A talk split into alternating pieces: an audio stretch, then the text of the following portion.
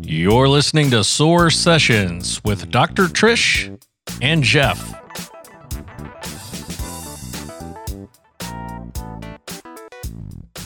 Good afternoon, Jeff. Hello, Doctor Trish.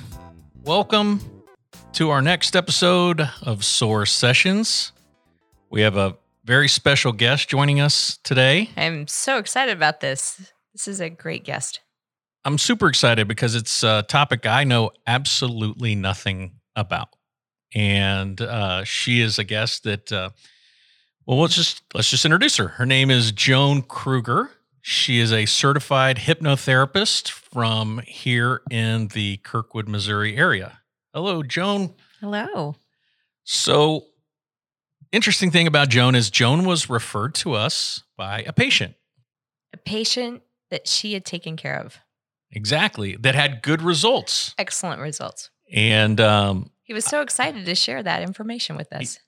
He, he did. I love these kind of things because they're very organic. He came into the office. He brought in all her um, business card and her materials. And he said, you guys, you guys got to refer patients to her. I mean, she's helped me tremendously. So we reached out to her and we said, listen, we don't know anything about hypnosis, but we'd like to learn more. How about you come in and let's talk about it on the podcast? And like a champ, she showed up.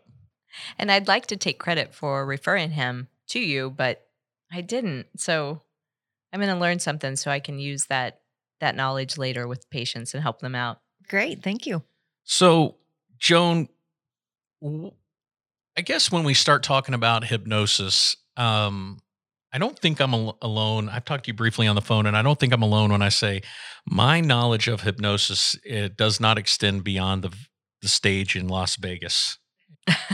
That's exactly my knowledge. I had Las Vegas knowledge. There. And then, I, and I assume that um, that is not a full picture. So first, uh, tell us about your background. Tell us kind of uh, where you come from and what your education is, and then we'll kind of we'll pull the layers back on what what does hypnosis do, who can it help, and the like. Sure. So um, I have been doing hypnosis for about twenty-five years, and kind of a funny story how I got into it, because I used to be operations manager for a consumer products company, and it was so stressful. And I was just not nice. I wasn't a nice person. I would, I didn't know how to let go of my stress. I would go home at the end of the day and, you know, scream at the clown at the fast food place and, you know, just like everybody. It was just horrible. So the company was moving out of town, and they offered me the opportunity to move to Wisconsin. Didn't want to do that, but then I didn't have a job, so there's more stress.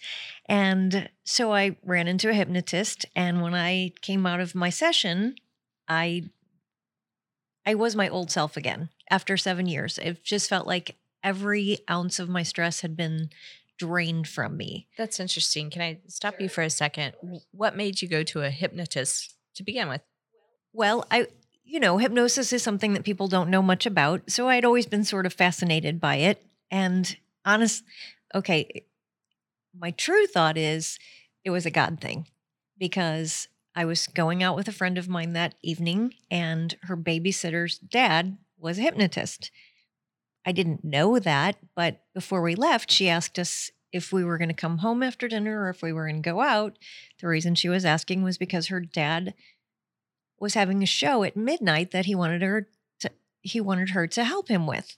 And and I said, what does your dad do that he's doing a show at midnight? She said, here, he's a hypnotist. She whips one of his cards out of her back pocket. And so I, I thought, wow. On the back, it said, stop smoking, lose weight, manage stress, increase confidence, and there was one other thing. And I thought to myself as I looked at it, you know, I could use three of the five. Maybe I'll call him. And so I did, and I asked him thousands of questions on the phone, probably on the phone with him for an hour. He was so nice, and he said, really, could it hurt to try a session? And I said, I guess it couldn't. And so that's why I went. And when I came out, it, I was like a different person than I had been for the last seven years. Amazing.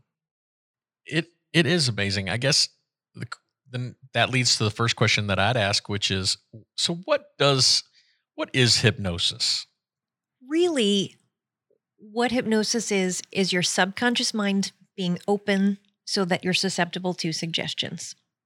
That's all it really is. But your subconscious mind opens up for you all the time.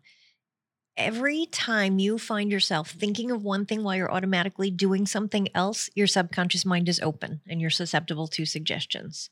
So, for example, when you get in the car and drive home from work and you get home and it's sort of like you're on autopilot for part of the trip, the way that it works, there's two parts to your mind. The, the conscious part, which is where your thoughts are, but then the subconscious part, which I described to my clients like a big filing cabinet, because it holds the information that you function from. So it's almost like everything about us has a file. Uh, every habit that we have, all of our behaviors, the ways that we respond and react to things, our memories, emotions, talents, abilities. So if we use that example of driving, if you're driving home, but you're thinking about something that happened at work that day, that's the only conscious thought you can be having. You can only have one conscious thought at a time, but you still need to be turning the wheel, putting on the brake, putting on your blinker. And if you can't be thinking about those things, you have to do them automatically. And so that's that's what your subconscious mind, it's sort of like your autopilot. That part opens up, it lets your driving file come out, you just start to do it automatically without having to think about it. But because that part of your mind is then open, allowing you to function automatically in that way, it's open. There's a possibility that information can go in as well as whatever is coming out. Good information or bad information. Good information or bad information, exactly, which is why they put billboards on the highway, commercials on radio and T V, because there are so many times in our day when we're thinking of one thing and automatically doing something else. And all of those are suggestions. So we're being hypnotized all the time, all day. We we we go into hypnosis all the time. It, hypnosis is a natural state of mind. We go into and come out of it ourselves. Um, when a person comes into my office, I'm just guiding them to so that it's not place. A sleep state at all. Absolutely not. You're awake the entire time. You're you can hear things. You can move around. You can open your eyes. You can talk. Uh, you're very aware of what's going on. It it's a relaxing state, but it, it's a state where you're very aware of what's going on. Do you have a memory of all that is going on during that hypnotic state? You should. There's there's one very deep level that you can reach where you don't, you would like hear me droning in the background, but wouldn't be able to remember all the words that I was saying. But because your brainwaves are fluctuating while you're in that state, you know, when you're when you're in a conscious state, there's times when you're paying more attention and times when you're paying less attention. And it's like that when you're in hypnosis as well. There's times when you're paying more attention and then you drift down a little bit and you sort of hear me talking, but like, oh, I think I should be paying better attention. And then you come back up. And so your brainwaves are just fluctuating. And so typically people don't stay down at that level while they're in my office. Jeff does when he's with his children. I stay in that uh, level of uh, I should be paying more attention quite a bit. In fact, uh, it creates great strain in my marriage because I stay in that state way too. Well, we can we can you know get so, uh, hypnotize you to be more present. Well, I don't actually have a problem with it. Let me ask you this question: Can in can is everyone susceptible to hypnosis, or are there some that are non-crackable? Well, because it's a natural state of mind and everyone goes there, goes into hypnosis and comes out of hypnosis all the time. So it's something that everybody can achieve. In order to be guided to that state, you will have to be willing to relax, concentrate, focus your mind on what I'm saying. Um, so I can't make anybody go there, but typically, if people are coming into my office, they are willing. So, so can you define hypnosis again, just sure, so we're clear? Because I think it will be hard for listeners to understand they're in hypno- hypnotic states throughout their day. Sure. All it is is that the subconscious part of your mind is open. And when it's open, you're susceptible to suggestions. So really anytime you find yourself thinking of one thing while you're automatically doing something else, that part of your mind is open. I'm in perpetual hypnotic states then. And we, and you're, you're pretty, you're right. We pretty much always are. So we are, there are suggestions all around us, and we have the choice about, so a good example of, um, you know, which types of suggestions people want, or, you know, and that you, I can't make anybody respond to a suggestion where you have, you have to be amenable to that suggestion. So I give the people the example, they're driving down the road and they're sort of in that state. And let's say it's around eleven thirty and they have a, a noon meeting and they know they're not going to be able to eat lunch until after that. So they're driving down the road and they see the billboard for, I don't know, McDonald's or something. It's at the next exit. Their mind sort of does this, you know, I'm going to have to eat something. It's quick. It's on the way. It's not the best. I could grab a salad, whatever, whatever thoughts are, come into their mind. That's an okay suggestion. They pull off at that exit and they go to McDonald's. But let's say, same scenario, they're driving down the road, but the billboard they see is that one for the casino with the big lobster draped across the side of the plate and the big steak on it and baked potato or whatever. That's not a great suggestion for them at that time. So their mind doesn't accept it. It's same scenario, same, same set of circumstances, but that suggestion isn't a suggestion that is good for them at that moment. So they don't respond. Interesting. Very interesting. So how were you trained as a hypnotist? So you went through your own um, experience with hypnosis. And yes. And, and because it was amazing, and I really never intended to start a practice. I just thought it was amazing. And if I could do this for my friends and family, what a great little world I would, I would have to live in.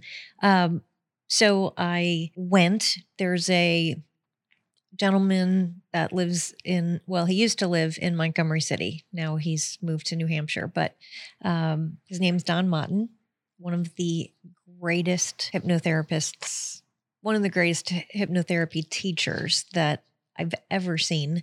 And um, he used to teach classes twice a year in spring and fall. And so I went to his fall session. He it was a certified instructor for the National Guild of Hypnotists, which is the largest hypnosis organization in the world. And so um, I took his course and got my certification with him and with the National Guild of Hypnotists. So um, So that's who I'm affiliated with. What types what types of conditions do people come and see you for? What are the the most common?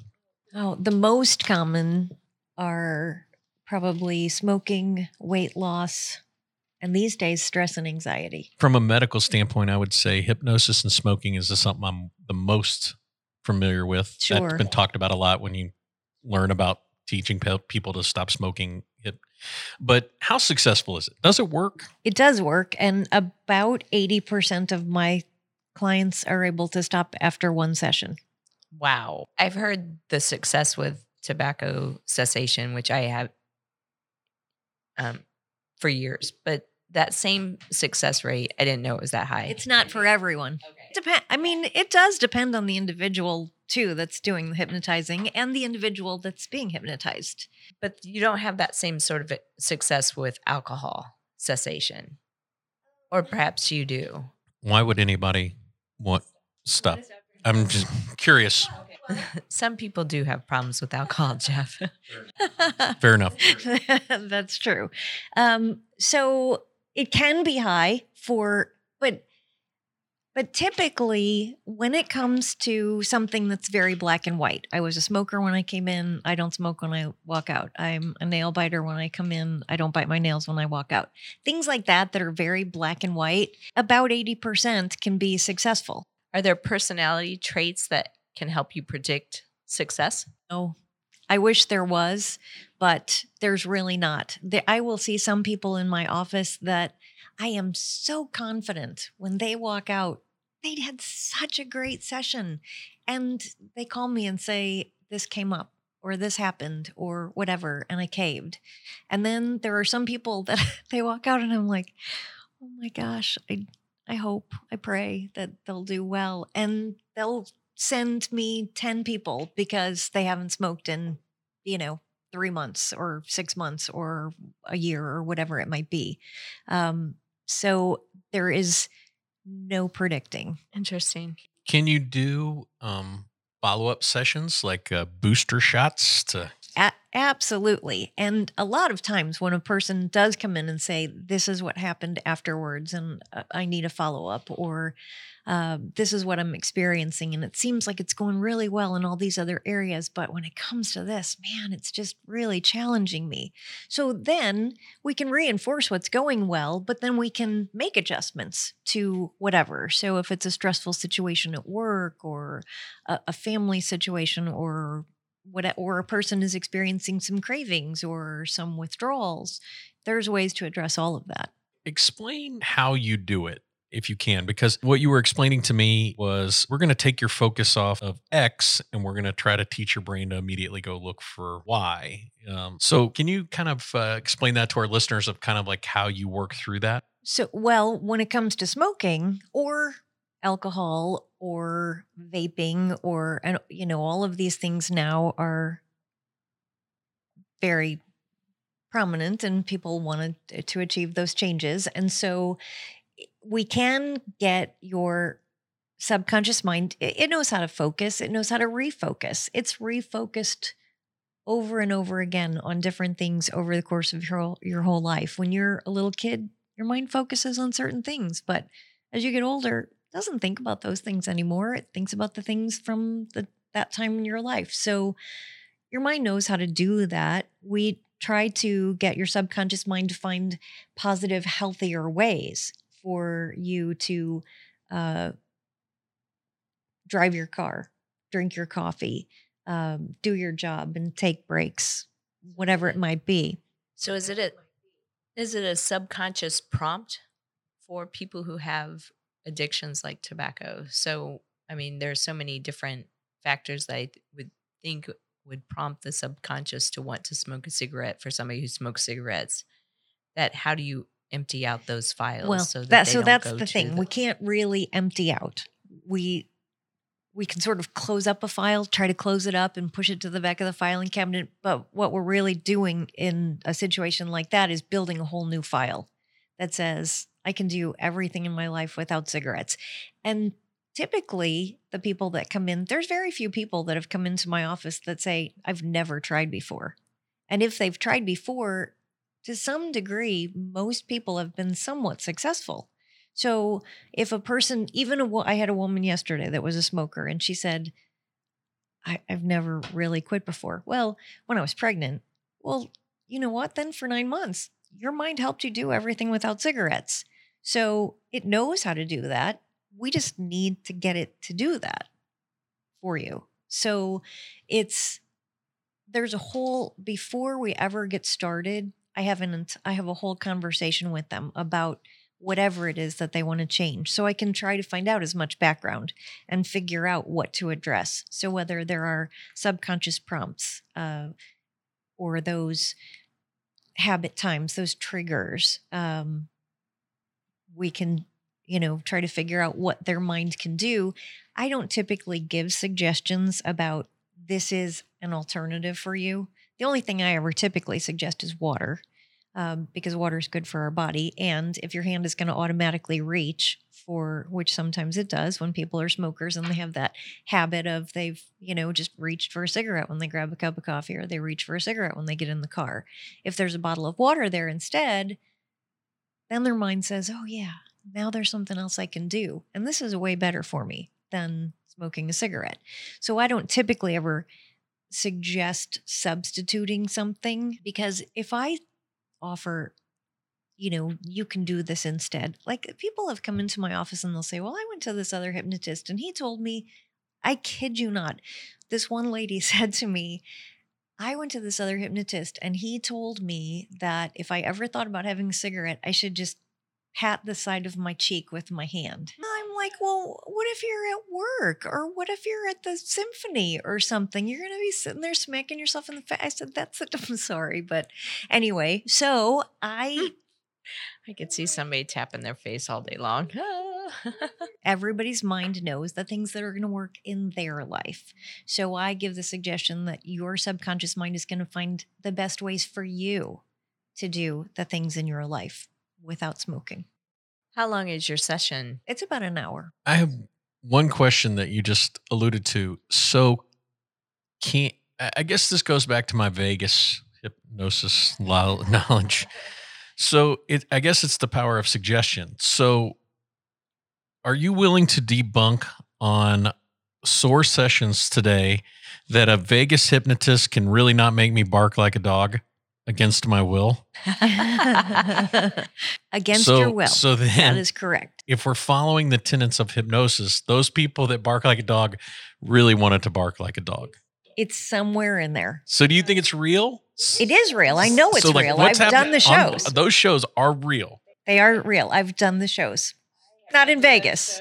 I have been to those shows and I'm convinced that it had to be real, but I'm like, how? Okay. So I will tell you.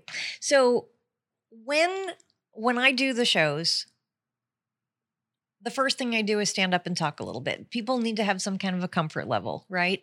And then I explain just a little bit about what's going on in just a few minutes. We're going to, you know, do some hypnosis so that everybody can hear, can have a great time. And uh, that's really why we're all here, right? So I'm going to ask for some volunteers to come up here so that we can, you know, I can hypnotize them and blah, blah, blah.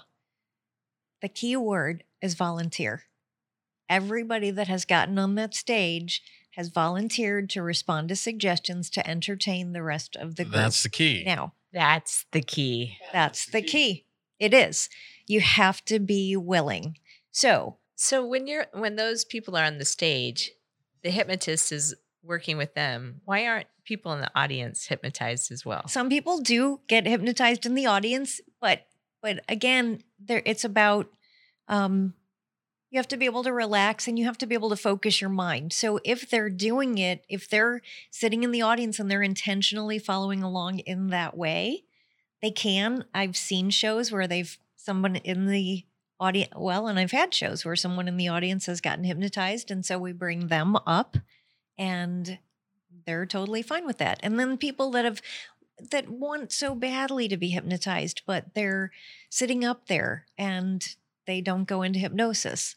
Stage fright. Well, it's a little bit hard sometimes in a setting like that to relax and concentrate because there's a lot of distractions. People are laughing and there's noise and there's people staring at you. So it makes it, you know, a little uncomfortable where as much as they wanted to be hypnotized, they might not go into hypnosis on a stage, but they might do absolutely fantastic one-on-one in my office when nobody else is looking at them. So, so can you hypnotize emotions? So happiness. Mm-hmm. Absolutely. So when it comes to something like that, you know, there's different techniques. So let's say that, yes, somebody is coming in and they are experiencing some kind of sadness or depression or whatever. Again, there has to be that conversation in advance. But I just had a lady the other day and feeling a lot of fear around something. So, um, she doesn't want to feel that fear around, it was really about driving on the highway. And so it's, so what we do is I get that person to try to find a very positive feeling inside of themselves, that happiness or that whatever it might be. And, and then it's a, a technique called anchoring. So I get them to feel that positive feeling and make it really strong, but then have them think about the negative situations, or so in her case, driving on the highway, getting on, on ramps or exiting or other, you know, trucks coming down the highway or whatever. And, and I'm kind of touching the back of her hand. So, um, that thinking about this, but feeling these feelings. And so, uh, there's a lot of different techniques when it comes, but that's the first thing that comes to mind when we, you know, bringing in a different feeling than what you might have been feeling so, before. P T S D type symptoms, anxiety disorders, depression, all of those can be treated with hypnosis. How successful are you with those types of di- diagnoses? Um, really good. I just, there's actually a, a gentleman that I'm working with. And when he first came, well, when he first called me, it was uh, migraines. And so I might be sending him over here. Although we've sort of established, because he's already had all the doctor visits and stuff, it's not a physical, he doesn't have, they can't find anything physical to, that's causing the migraines. But it was migraines and depression. And through our conversation, I found out that he used to uh, be have a pretty high position with the federal government um, in Washington, D C, and there was a situation and it didn't go well for him.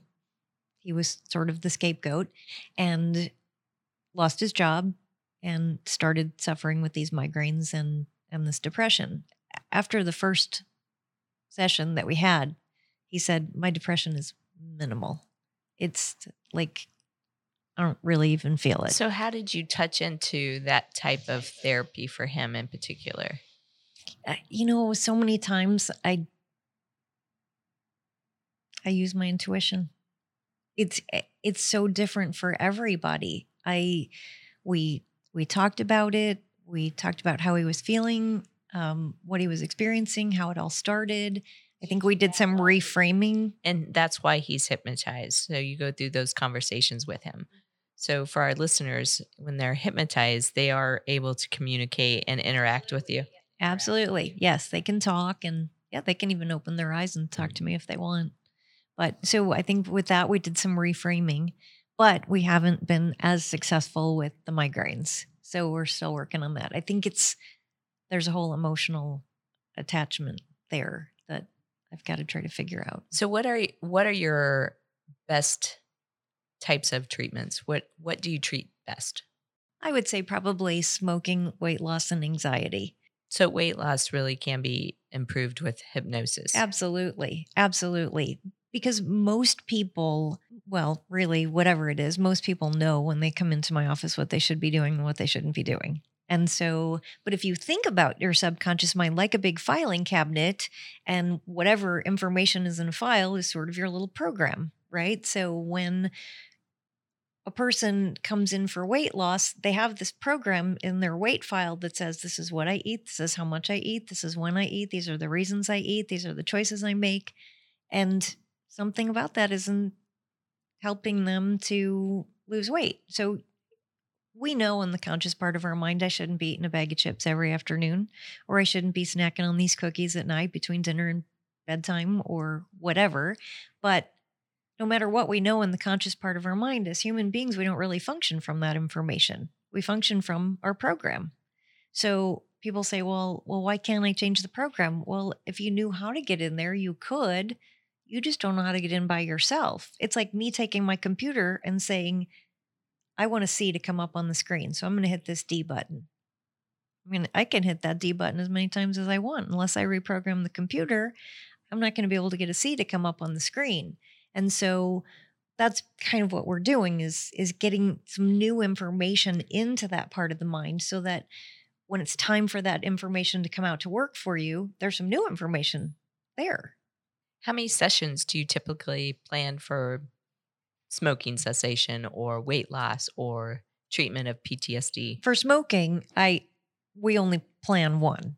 If people need follow-up, we can do that. But I, I typically suggest to my clients, keep the follow-up in mind as an option if it's going to be helpful for you. Don't count on having to do that. With weight loss, I typically suggest two to start, but, and some people will be good with two, if depending on how much weight they have to lose and what their habits are like. If people are obviously at, you know, sixty to one hundred pounds that they want to lose or more, um, obviously two sessions isn't going to do it, but two might get them on the right road. I have a nineteen-year-old client that when he first came in, and it was probably, I don't know, a couple of months ago, but he was three hundred eighty-five pounds, nineteen years old. And um, his grandma was bringing him. And when uh, he weighs in. Everyone, I haven't heard from her for a week or two, but he had started losing weight like the following week after he was in. She's like, oh, listen, I'm glad that he, I mean, he lost like a pound the following week. She's like, it's the first week that he's weighed that he hasn't gone up and he's lost a pound.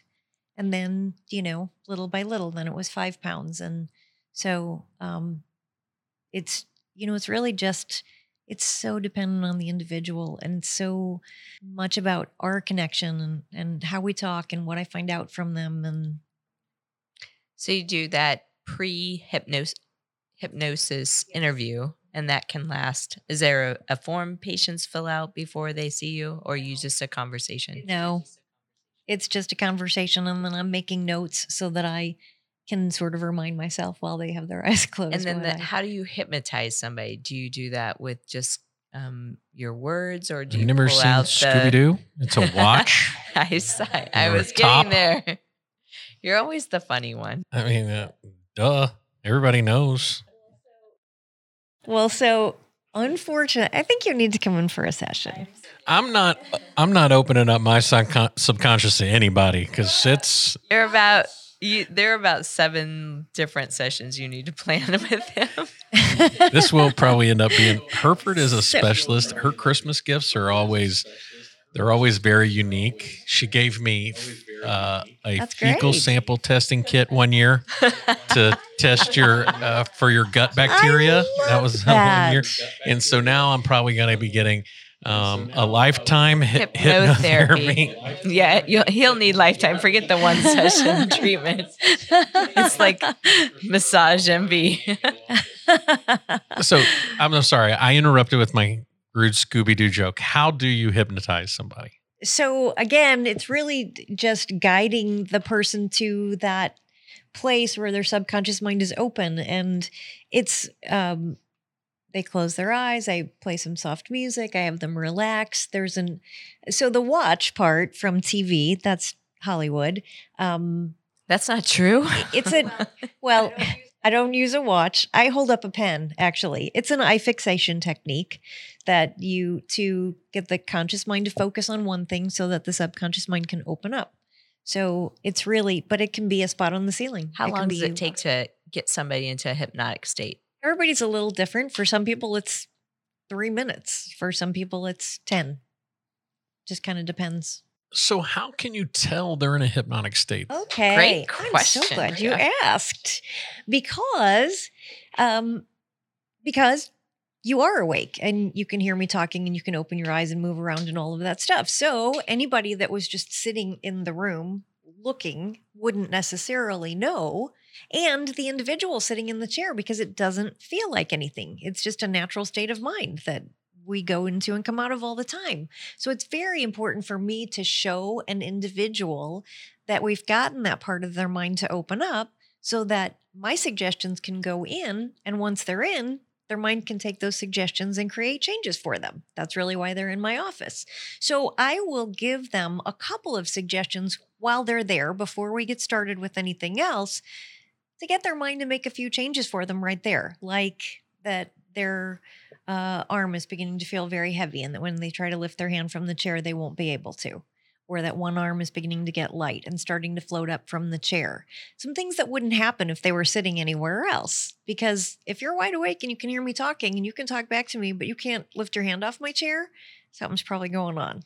Or if you look over and you see your hand floating up in the that's air, really freaky. Then something's probably going on. So that's the thing. So I can't make anybody respond to any suggestions they don't want to, but a person's mind will allow them to respond to two types of suggestions, things that they aren't opposed to and things that uh, they want to.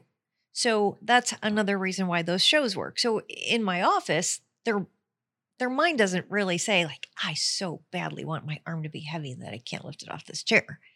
But that would be kind of a good way to know that something's really going on here and that I could get past this driving on the highway thing or whatever. So their mind says, sure, I'll go ahead and respond to that. So we do a couple of things like that. And back to those Las Vegas shows, all those people have volunteered. So they aren't opposed to the suggestions that are being given. This is really interesting.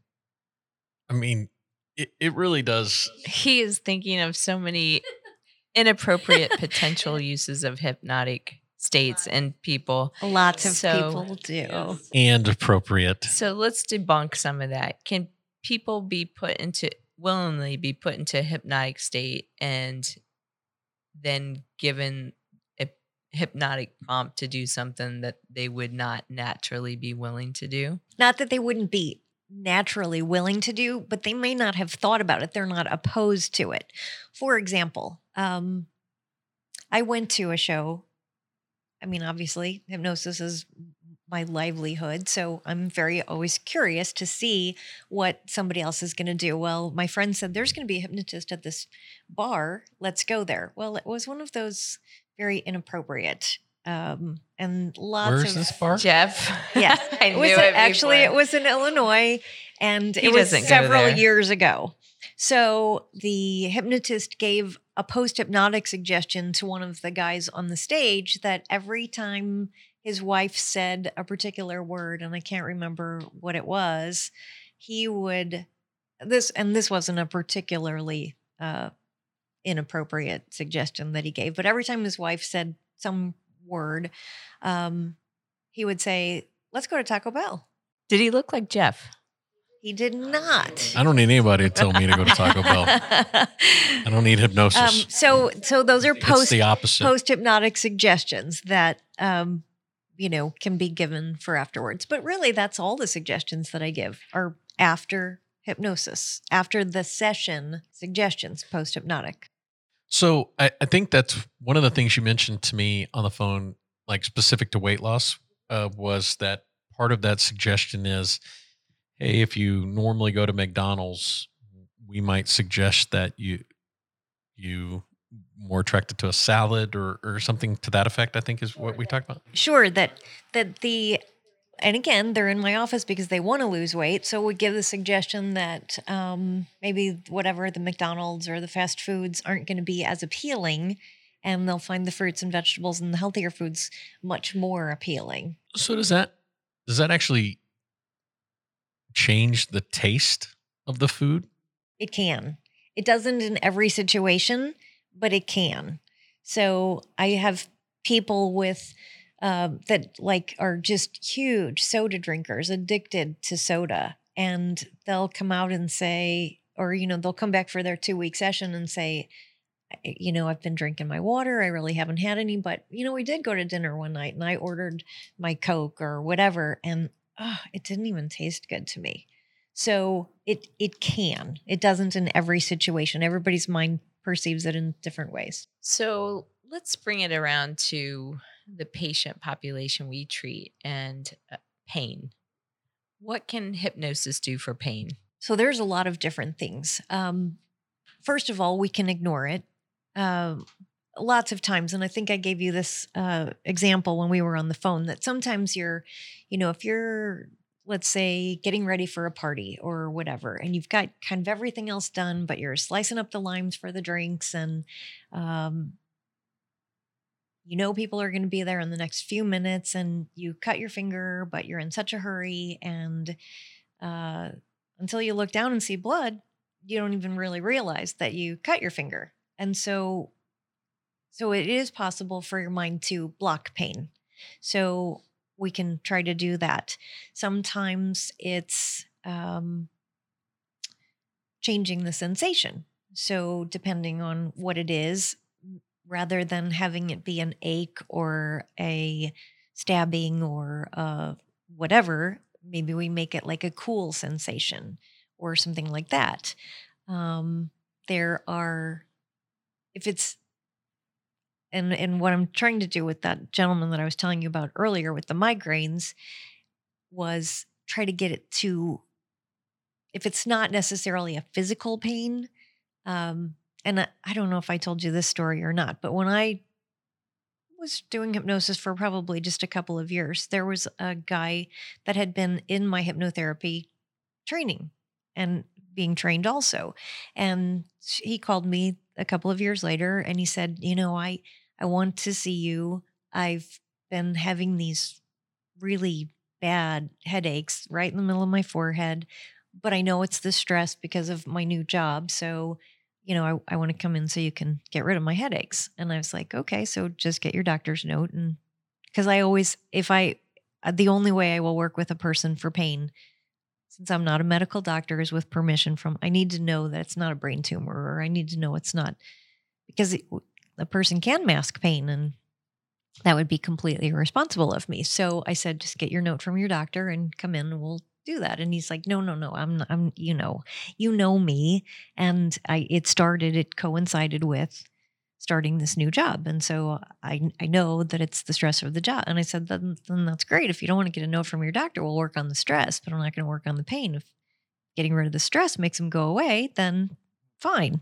Or dealing with the stress in a different way. He's like, no, no. I was like, look, this is it. So we worked on the stress, and that didn't do it. So he went and got his doctor's note, and he came back, and there was a, um, we tried a couple of different things, but what it turned out was there's a technique called idiomotor response, which is, you're doing it right now. It's a physical response in your body to something that's going on in your mind. You understand what I'm saying, so your head is nodding. You're not thinking in your mind, I know what she's talking about, so I should nod my head so that she knows that I know what she's talking about. Your head just nods. So we set up an idiomotor response where I'm asking questions directly to the subconscious mind, um, and having the fingers on the hand raise. Just if the answer is yes to a question, one finger will raise. If the answer is no, another finger will raise. So it turns out that he had... yes, started a new job as a teacher in a prison, so I could see why he had some stress. But really what was causing the headaches was that when he was seven years old, his parents got divorced. And he remembered standing in the street, watching his mom drive away, and he never saw her again. And coinciding with the new job that he started, he and his wife separated, and he had a seven-year-old daughter. So his mind said, you know what, you've just... sort of damned your daughter to living the same childhood that you did, and you're going to suffer for it. And so it was creating these headaches. But that meant that he wasn't going to be able to work because he couldn't, you know, function with the headaches. So in that case, his mind and his mind was not willing to give up the pain because it said, you know, I guess there was too much guilt or whatever. So we moved that pain, and he was able to move it out of his forehead down to his big toe on his right foot or something like that. Okay, well, if you have to keep it, can you keep it but not have it? I mean, you can't provide for your daughter if you can't work. So keep it, but let's move it somewhere else.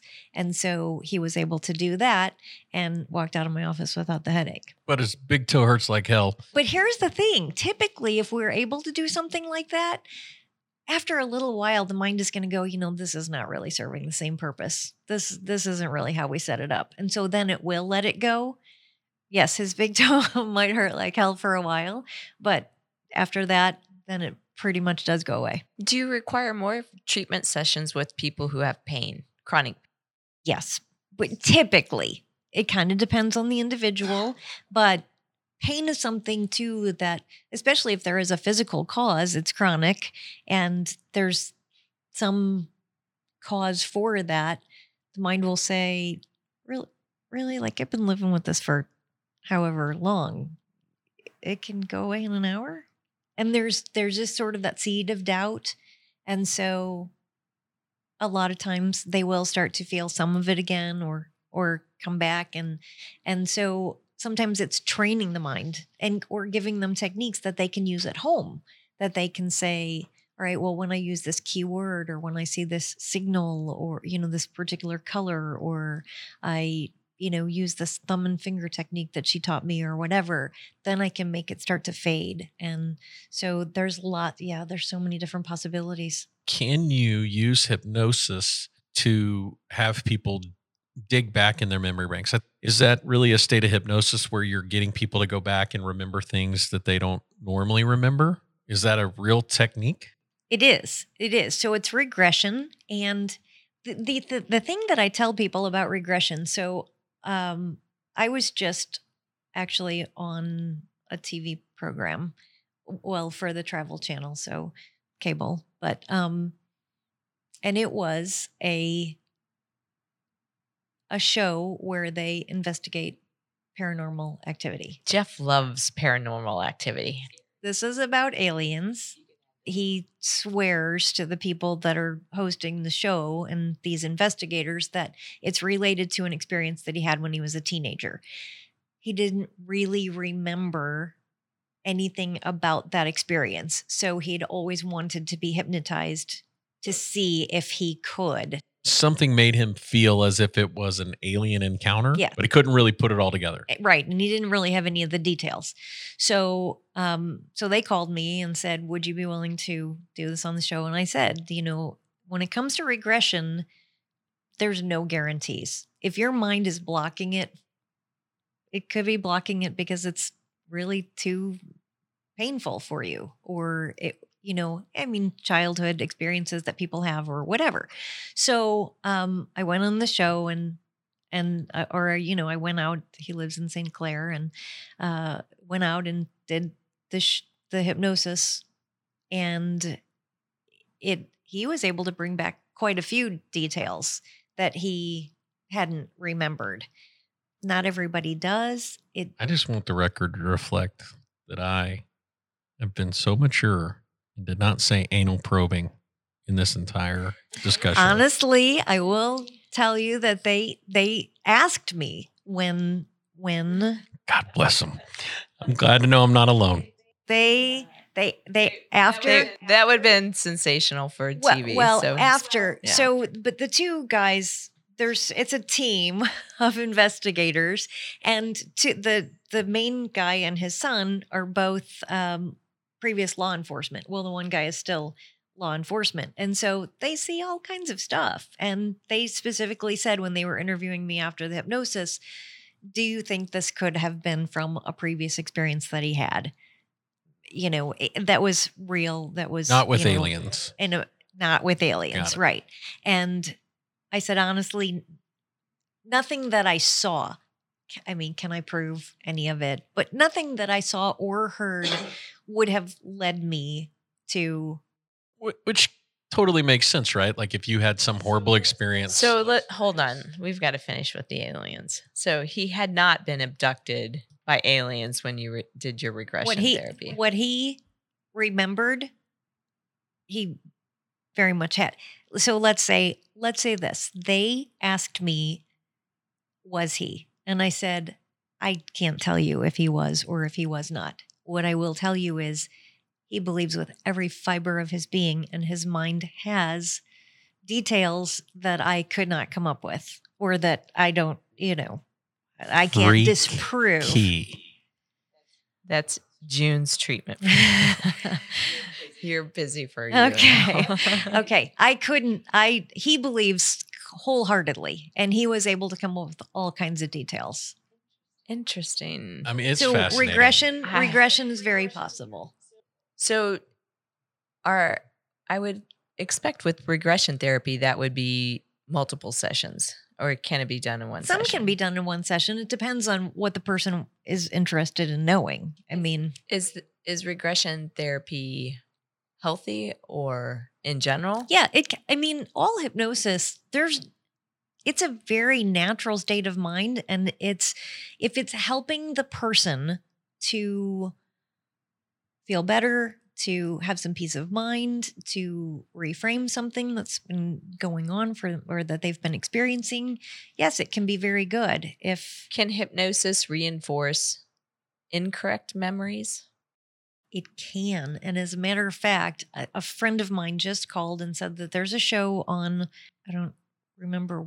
Oh, she said it's on YouTube. The first, it's a documentary, and it's about, because she knew that I had done this show on the Travel Channel. So she's watching this documentary called Hellier. It's about a town in Kansas. I think she said Kentucky. And there's all kinds of stuff apparently that goes on there. I haven't watched it, so I don't really know. But they decided for some reason, and I would have to watch it to find out, but this guy was saying he didn't believe in alien abductions, or he didn't believe in all of this stuff. So they decided to have a, a hypnotist come in and implant false memories. And that's where I see some danger. This is exactly why I won't go with a ghost investigator, because I don't know and I don't want to find out. And this is exactly why I don't think I could be a patient of Joan's, because I don't want anybody mucking around in there. Hold on, Joan. Let's sell this for him. So, well, so here's the thing. What I what I told her is there's always a backstory. I mean, this guy hangs out with these paranormal investigators. He's seen and heard all, probably all kinds of compelling situations and conversations and whatever. So when he's saying, I don't believe it, I don't believe it, and I'm, you know, getting this secondhand from her who is watching this, I said, there's somewhere in him. It's got, because then he, it was something that the hypnotist said about a pattern of lights in the sky and whatever. And when he came out, then he started talking about that. But I said, even if he never did witness that, you can't make him respond to that suggestion if there's not some piece of something inside of him. Can you change memories with hypnosis? Or do you just dampen them? So I can't really, a lot of times people will call me about relationships. Let's say uh, this bad breakup guy, right. I, I had this bad breakup. I just want you to erase him from my mind. And we can't do that, but there is, there's a lot of, um, there's a lot of things again, that over the course of our life, we just put out of our mind. So I, I kind of call it your special place. It's this place in your mind. So you can you can teach patients how, or clients how to tuck it away. Yes, exactly. To sort of, I just call it your special place. Everybody's is different. When I think about mine, I think about a big trunk in an attic. I, I get the whole thing scoped out, and I can, you know, it's on a wooden plank floor. I know exactly what my trunk looks like, and I can open it up, and I can see all kinds of things from my past. And then When, and I can, I, you know, at night when I go to bed, all my clients go in the trunk, my husband, my bills, everything goes in the trunk because I just need that space to be clear. We don't want to hear what's in your trunk, Jeff. So, but for some people it's not. And so we all have that place where our, the kids that we went to grade school with and all the memories of them, our old boyfriends or whatever. And so, yeah, we can intentionally put something away like that. And so if it was this bad breakup and you don't want to think about them anymore, yeah, we can kind of put them Tuck in that away. Special place. Right. Another area that um, you specialize in that I found really interesting, you do a lot of students with academic anxiety, correct? Absolutely. Test anxiety, studying, uh, focus. So it's a, you know, when you're in hypnosis, your mind is very focused. Your subconscious mind opens up. And so I just kind of like, tell them if it's for study, let's say, that we'll typically set up a series of keywords that they use, just a couple of keywords like um, to to signal their mind, okay, I want you to open up now. And then when they're in that state, their mind is very focused, like when you're driving and you're, you know, you get home without thinking about how to get home.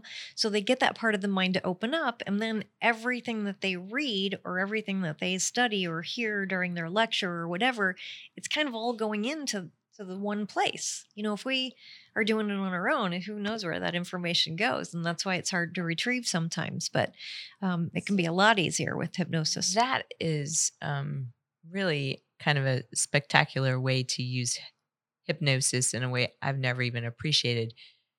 Can people learn how to do that on their own without having to go to somebody? You can, but it's just more of a challenge. Everybody has the ability. Everybody, if you are of normal intelligence and you have the ability to focus your mind at all. Another hurdle for me seeing Joan has been discovered, the normal intelligence. I'm out. Lots of people, lots of people. Will, you're a work in progress, Jeff. We all are work in progresses, honestly. A little so more so than others. A larger canvas. Those uh, hypnosis C Ds or... Mm-hmm, or the ones on YouTube or whatever. Yeah. Yeah. Can they work? Or do you really need to be... Can I really learn my physiology textbook at night if somebody reads it to me when I've gone through the hypnosis state and uh, retain all of that information? You can retain much more of it, and it's much easier to access for tests if you're studying in hypnosis, if you're using the, those kinds of techniques. Um, because you're you, again, are getting the information to go to... You're sort of intentionally filing it in one place. And then when you are taking your test or having a quiz or needing it for, gen, you know, real life, your mind knows where that information is filed. So it can retrieve so, it. Mm-hmm. This is a true story. True story. I had a, one of the very first iPods. It was on there. And uh, I downloaded this book, and it was like these calming bells or like wave crashing sounds. But then right below it, where you could barely hear it, they were reading the book, and it was at the same time, and you're supposed to listen to it at night. And then I got freaked out about two days in, because I was like, once I fall asleep, well, I don't know what's, I'm only listening to the first four minutes of this thing, and I'm afraid what's at minute twenty, and I've got it in going into my head when I'm sleeping. Well, okay. So here's, so here's the other thing. You're, when you're, when you're in hypnosis, your subconscious mind is open. When you're asleep, there's no, it's not. Yeah. So once you, if, uh, yeah, if you fall asleep, it's not helping at all. Nothing's going in. If you are headed to sleep, now we all go through that state, that place where your brainwaves are fluctuating, which you're open to suggestions. We all go through that on the way to sleep. But once you c- cross that line into sleep, nothing's going in anymore. So those things about, you know, while I'm sleeping, listen to it. And no, that's, they're, they're taking your money. So can you create better habits? For example, um, retaining the names of people when you meet them. Are those habits mm-hmm. that you can improve with the use of hypnosis? Absolutely. All right. Are there a lot of hypnotic therapists or hypnotherapists in Saint Louis? There's not a lot. There's a handful. Um, I mean, a dozen, maybe. There's a lot more doctors than there are hypnotherapists out there. Joan, this was fascinating. I was so excited about you coming in today, because I was like... I want to bring you back again, but I'd like to kind of maybe um, have you hypnotize somebody. Um, so I've done that on the radio. Yeah, listeners could absolutely appreciate where that potential may come from, but... Um, But before we do that, how can our listeners get a hold of you? They can check out my website, which is uh, J F K hypnosis dot com, or they can call me at three one four, nine six two, seven five five eight. And you charge what for a session? So the first time we work on any new topic, the cost is one hundred fifty dollars for the session. If we ever do a follow-up for something we've previously worked on, it's seventy-five dollars. Holy cow. That's a steal. Like if you're saving, I always, I kind of tease patients about smoking. I think just take all that money and put it in a bank and. Absolutely. Holy moly. So your office is in Kirkwood, Missouri, correct? It is. Yeah. I'm just a two or three blocks north of the train station. Fantastic. one hundred fifty dollars. Go in, see Joan, put some stuff in your special place. Help with some, help with some problems that you just make that yourselves been facing. Better. I That's mean, really honestly, what it's about: living making, your best life. It's almost like replacing traditional counseling with hypnotherapy in a in a in a small in a right. different way. There, but there's definitely a place for traditional therapy, but in a lot of situations, this is the quicker route. This is the American way, fast. Immediate. It is true. It is true. People want instant gratification. I agree. And so, I mean, what I tell people is if it's one session, that's great. If it's three sessions, that's probably two total hours in my office and three hundred bucks. Well, as opposed worth to an investment to being better every week in a therapist's office or whatever. You can hardly buy a month's worth of pain medication with probably with your insurance for one session. And the turmoil and the distress, the suffering, the impact on your family. Yeah, it's honestly, I on I, I will I know I'll use you in the future. I fell out of my chair when she told me the price, because that's exactly, I knew you would be blown away by it. I would never have asked that question, but I'm glad you did, because I think that's important. Well, before we go, we have a segment that we do called Getting Hammered. Okay. So Getting Hammered is five questions that you have not seen. Okay. They are not questions designed for... You don't have to go into your special box. Okay. No special box going. They're simple questions, and we just want your kind of your first answer. Okay. There's some thought to some of them, but um, but five questions. Sure. Ready? Yep. Getting Hammered with Joan Krueger.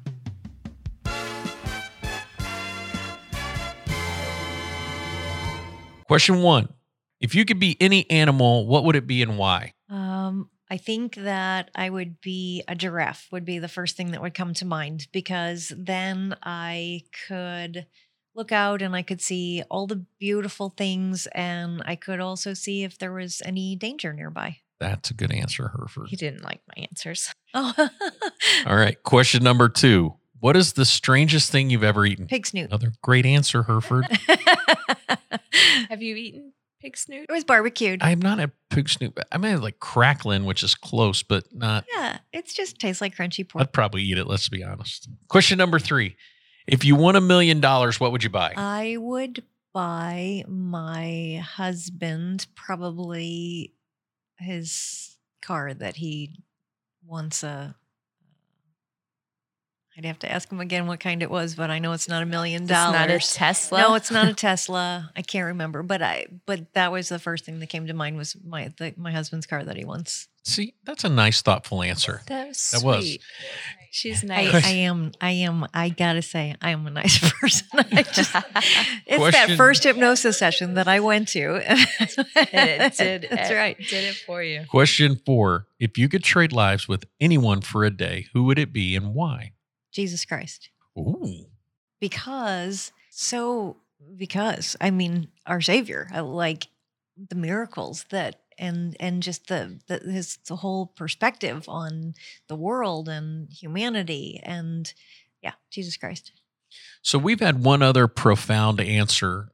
Um, you, you could have stopped at, no, you could have just said Jesus Christ and no, given no reason why, we would have understood. Um, there's only been one other qu- uh, answer, uh, maybe as profound as that, um, completely different level of profoundness. But Doctor Herford one, once answered that question, Adam Levine's wife, and the answer is obvious. And and that would be her second. T- yeah, that would be number two on my list. Yes, and if I had put more thought into it. Yeah, I gotta say that's a pretty good answer. There you go, Jeffy. Question five. Where would you go if you were invisible? Where would I go if I was invisible? That's a harder one. Um, I think into uh, operating rooms. We can make that happen for you. You don't even have to be invisible. You don't even uh, know it. I don't even have to be invisible. Needed. Well, Joan, this has been fantastic. We've uh, this was incredibly interesting. I think. I actually, I was super excited about it, and I think it exceeded uh, my excitement. I learned so much. So, oh, thank good. You very much. So all our guests much. Go oh, out, welcome. Thank visit you for Joan's website, me. Reach out to her, one hundred fifty dollars to get some problems shoved away in a box somewhere in your mind is money well spent. I think you uh, summarized that much too simply. They but know. They've been listening to the conversation, though. Thank everybody for listening to Soar Sessions. Thank you to our guest, Joan Krueger. Until next time, this is Jeff Todd and Doctor Trish. Have a great day.